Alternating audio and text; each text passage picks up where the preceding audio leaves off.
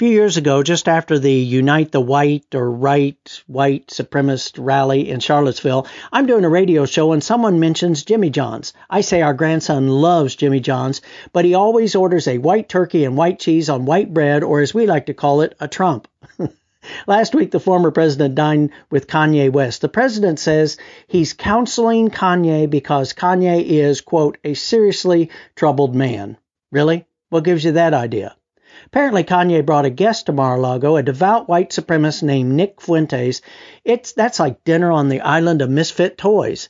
First of all, Fuentes is a Hispanic surname, not someone you'd equate with the blonde hair and blue eyes of Hitler's Aryan race, but Fuentes says all the right things. He uses racial slur talking about black people. He says that the Republican Party is run by Jews, atheists, and homosexuals who Fuentes says are, quote, disgusting. He believes the First Amendment wasn't written for Muslims. Actually, Nick, you'll be happy to learn it wasn't written for blacks or women either, but we've grown as a nation. He says Jim Crow was better for them, better for us, better for everyone, and he hopes for a quote, total Aryan victory, whatever that is.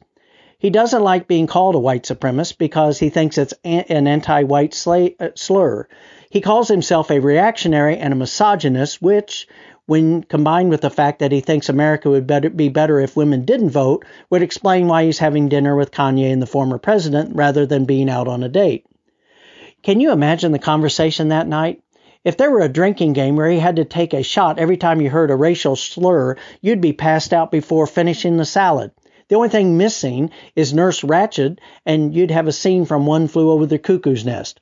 Republicans are doing that dance they have done for years, trying not to condone racist behavior by the former president, yet not making his voters angry. It is apparent after years of this, they're fine with white supremacists as long as it keeps them in office. And if Jimmy John's listening, if you do name a white turkey and white cheese on white bread sandwich the Trump, I want a piece of the action. Have a great weekend, and always remember laughter matters.